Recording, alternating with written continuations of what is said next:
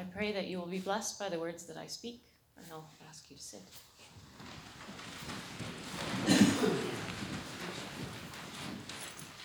There's a hymn that I'm frequently asked to play called The Summons.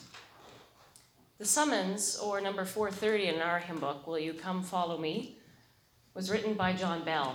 And anyone who knows John Bell, he's a minister in the Church of Scotland, I believe, or a Presbyterian church. But he composed the summons around the time he joined the Iona community, which is a Christian ecumenical community of peace and social justice. And he discovered while he was working with the poor that we don't often sing in our hymns about subjects that talk about the poor or talk about unemployment or refugees or minorities. So he really took it upon himself as his personal mission to compose music that speaks to people of all types in our society, and really bringing the kingdom of God into our modern world. Now, John Bell is one of my inspirations, so I do love his hymn, Will You Come Follow Me? And I know there's at least one other person in this congregation that has listed it on my favorite sheet. So, but maybe you know the first line, Will you come and follow me if I but call your name?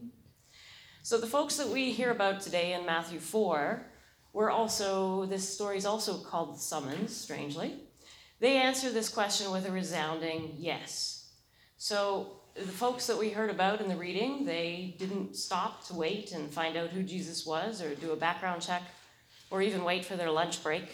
They were working, it was the busiest part of the day, and they went and immediately followed Jesus.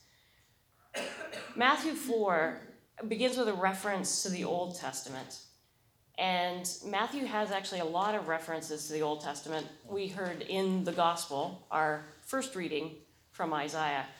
And so Matthew wanted to make sure that everybody that heard what he had to say knew that this Jesus was just another one of the prophets of old. He had all the authority of Moses, and he was come, and they would recognize that story before, and they would hear themselves in the story. So I'm just going to reread a little bit of that to maybe help you with this experience. Jesus left Nazareth and made his home in Birch Cove by the sea, in the territory of Halifax and Dartmouth, so that what had been spoken through the prophet Isaiah might be fulfilled. The people who sat in darkness have seen a great light. Light has dawned. Now, I don't know if it's only me, but I find it hard to believe that it was only a month ago that light dawned, that we sat here on December 24th celebrating the birth of a baby boy, and somehow it seems like a year later we're still here. 2 weeks ago, this rapid process of Jesus growing up, we celebrated him ready to be baptized. And now today, on the third Sunday of Epiphany, we're going to celebrate Jesus calling his first students. As an aside, I always wonder how teenagers manage the Christian story, because in the story of Jesus, he goes from baby to adult in really short order. So teenagers, I feel for you. It's a long journey between baby and adulthood, and we don't hear all about it. So, will you leave yourself behind if I but call your name? We heard our story in Matthew 4 this morning, and I think if it was a movie, it would be really short, like under 2 minutes, because there's not a lot that happens. If we look at a movie of dialogue, not a lot is said. Only Jesus speaks, and he says about 10 words, which is, follow me, and I will make you fish for people. So after we hear these 10 words, there's a lot of action. Peter and Andrew, they immediately leave their nets. And it's a curious call. Jesus isn't walking by in Galilee the unemployment office. It's not that he's looking for a few good people without a job. Simon, Peter, and Andrew have a good job. They have a very steady job. They would have been fishermen in Capernaum, which was like a fish processing center for all of the Roman Empire. And they would have been well taxed. And Jesus called them the busy folks. Ever relate to that? In the church, you've got plenty to do, and then Jesus says, come do some more. In the second scene of the movie, we hear about James and John, the sons of Zebedee. Now, these are the people that have studied all their life under their father, Zebedee, who's a great fisherman, and they've taken an apprenticeship in the family business. And Jesus calls them to a completely new craft. And he calls them to be disciples. Well, what is a disciple? He calls them to basically be students of a new course. And we're all called to this course as well. It's a lifelong learning course called How to Fish for People 101, which is a little odd. I don't know about any of you, but fishing really wasn't in my family's background. So I really have to learn from Jesus, because how to fish for people is just not part of my... Ellie would be able to tell you some stories from Cape Breton, but I can't. I know music, but I don't know fish. I will tell you, though, in the fishing from people that Reverend Dennis did a pretty good job of fishing for me. The bait he used was green apple wine, actually. Will you use the faith you found to reshape the world around? So what's this mission? What's this calling? What's this vocation? What are we supposed to learn as students of Professor Jesus Christ? How do we go about fishing for people?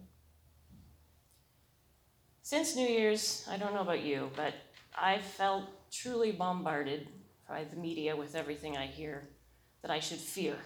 So fires in Australia, possible war in the Middle East, and now a virus that's sweeping the globe and maybe in our backyard. And that's the fear. We heard in our other reading in the Psalms about the fear. But we know the Lord, so who shall we fear? So I've tried to find the faith this week, and I've thought about all of the students of Jesus Christ worldwide. So if you think of all the kind actions that you have done this week, times it by the amount of you in this parish today, by the amount of people that are in the diocese, the country, and the entire world, I think we would have quite a few actions of kindness and faith. And that world of faith is every bit as real as the world of fear. We just don't hear about it in the media. I have been writing the report for St. Peter's of what we've been doing in the parish, and I'm always amazed at what we actually do here. So people have taken care of the building, and we've had dinners, and we've made decisions. But we don't often have an exact measure of all the wonderful, tiny little fishing for people things that have happened in our homes and our communities. Because you follow Jesus, how many school lunches have been lovingly prepared? Because you follow Jesus, how many neighborhoods in our community have had their driveways shoveled during our storms? And because you follow Jesus, how many smiles, hugs, and words of encouragement have been spoken that might not otherwise have been spoken? Maybe you're here this morning from a nursing home, and maybe just getting to church is a huge hurdle. I pray that you will continue to follow Jesus. We never know where our influence goes, and maybe there's a nurse overworked and overwhelmed that can't find a smile of their own. Maybe you could give them one. Maybe you're here recently retired from work and you're exhausted from looking after your grandchildren. Julie actually said that to me. She said, I won't be in choir, I'm looking after my grandchildren. And I said, what important work, taking care of our future leaders. But I pray that you will continue to follow Jesus. Maybe you can know that that cookie you've baked is not just a cookie. It's a strength and a comfort to a young person that's struggling in school. Maybe you're here and you're exhausted, wondering if the work that you do at your job is at all meaningful to anyone. I know I wonder about that sometimes. I pray that you will courageously continue to follow Jesus. That one kind word that you may speak to a coworker may be the only light in their darkness, in their personal struggle. Like Jesus did so many years ago in a Galilee far, far away, Jesus offers each of us the chance to find great meaning in life. The love of Jesus calls us to keep learning from him as he teaches us how to fish for people 101. And the love of Jesus calls us to build the kingdom of God with each tiny action that we take, with each person that we offer kindness to, whether we're fishing or babysitting or sitting in a chair in the nursing home. May God bless you.